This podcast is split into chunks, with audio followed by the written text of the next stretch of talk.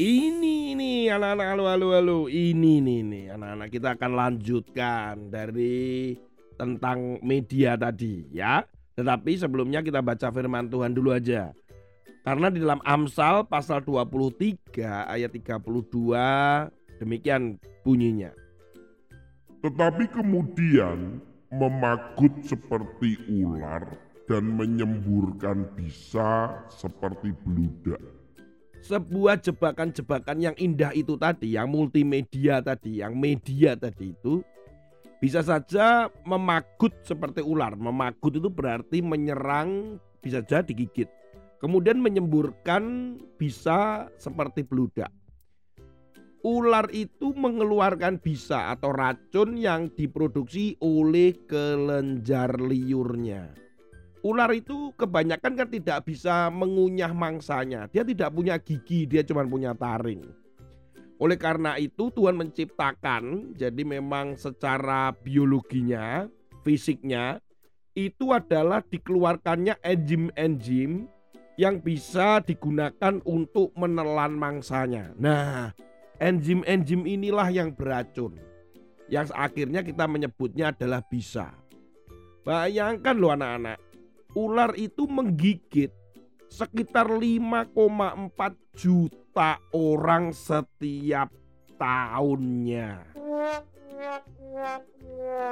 Dan menurut data resmi Organisasi Kesehatan Dunia atau WHO, serangan yang 5,4 juta orang setiap tahun itu mengakibatkan kira-kira nih ya 81.000 sampai 138.000 kematian. Jadi ada banyak orang mati dalam satu tahun itu yang ada puluhan ribu bahkan ratusan ribu gara-gara ular. Wah wah wah berbahaya ya kalau kalau ketemu ular. Ini ini kok lucu ya lucu ya. Lucu gimana ular itu berbahaya. Ular yang paling berbahaya adalah ini urutan-urutannya ya karena racunnya itu. Mamba hitam. Nah ini mamba hitam ini ternyata dianggap ular yang paling mematikan di Afrika. Karena bisa membunuh seorang itu dalam hanya dua tetes bisa saja. Dengan kecepatan 19 km per jam ketika dia lari, dengan kita digigit dua tetes saja itu langsung dengan cepat langsung kita bisa mati ya. Kemudian yang kedua adalah viper. Ini kalau kalian pernah mendengar tentang ular viper, wah ini juga ular ini juga sangat mematikan. Ular ini disebut juga ular beludak seperti pada ayat tadi. Kita mengatakan bahwa kok bisa gigit ternyata bisa itu juga bisa disemburkan anak-anak. Nah itu kalau kena manusia, waduh atau apalagi digigit karena dalam gigitannya itu atau bisanya itu mengandung antikoagulan atau zat yang menghambat pembekuan darah. Jadi darahnya keluar terus. Ya lama-lama menjadi mati anak-anak ya dengan cepat sekali. Kemudian yang ketiga adalah bumslang. Nah ini, ini jenis ular bumslang. Ini orang yang digigit, ini ada seorang remaja yang digigit meninggal dalam waktu satu kali 24 jam. Padahal digigitnya cuma di jempol saja. Ini jenis bumslang ini, ini adanya di seluruh Afrika, khususnya di Swaziland, Botswana, Nambia, Mozambik, dan Zimbabwe. Ini ular ini mengerikan sekali. Dan yang keempat adalah ular harimau timur. Ini bisanya itu juga berbahaya sekali. 15 menit setelah digigit ya, jelek digigit begitu ya. Langsung kita bisa langsung keok ngeok ngeok ngeok ngeok gitu ya. Ini benar-benar berbahaya sekali. Terus ada juga yang kelima adalah ular beludak Russell. Ini juga berbahaya dan sesuai dengan jurnal toksin 2021.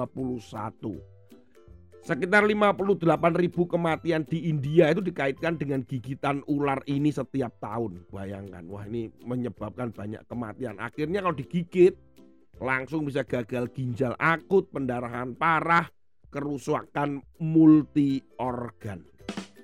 Nah ini belum yang kobra-kobra itu ya, ular kobra yang banyak di Indonesia. Intinya ya anak-anak ya, bahwa ular itu bisa mematikan.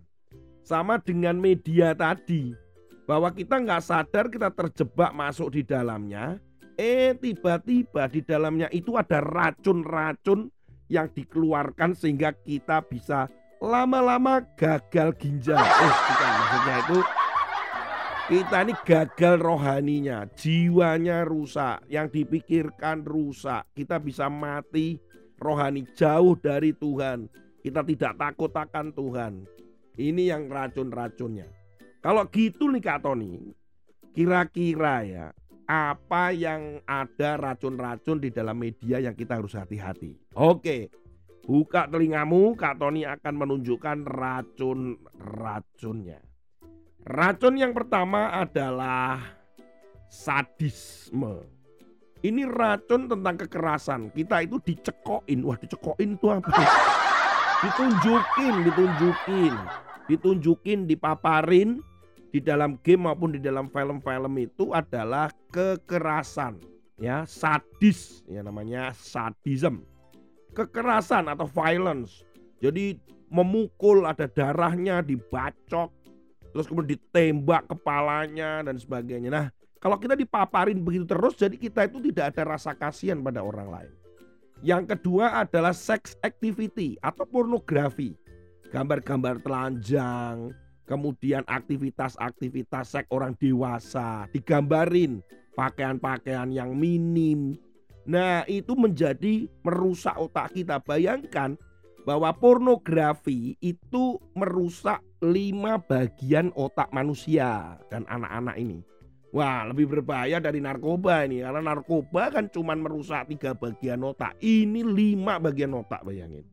Nah ini sangat berbahaya sekali. Yang ketiga apa Kak Tony? Yang ketiga S berikutnya adalah itu satanism atau kegiatan-kegiatan okultisme di mana di situ ada ritual-ritual, Terus kemudian terkait dengan setan-setan pokoknya. Simbol-simbol setan, tokoh-tokoh setan, kemudian aktivitasnya, penyembahan-penyembahannya, kemudian mulai dicari tantangan yang kuntilanak, yang apalah, kuntilanak putih, kuntilanak merah. Lihatin, dipapar-paparin seperti itu. Jadi juga termasuk di dalamnya kepercayaan-kepercayaan yang terkait dengan penyembahan-penyembahan roh menyembah ini, menyembah itu, dewa ini, dewa itu, perang ada dewanya, dewa-dewa Yunani, dewa-dewa ini. Nah itu di dalam game-game lebih banyak. Yang terakhir racunnya apa?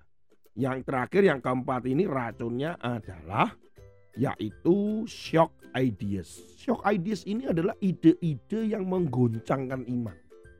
Tentang hal-hal yang bertentangan dengan firman Tuhan yang tidak ada Tuhan lah, lebih mempercayai uang lah dengan materi, kemudian menjauhkan dari uh, aktivitas-aktivitas rohani kita, dipaparkan bahwa Tuhan itu tidak ada dan sebagainya itu diajarkan, dipaparkan dalam setiap film atau dalam setiap game yang kalian mainkan. Nah, ini sangat berbahaya sekali.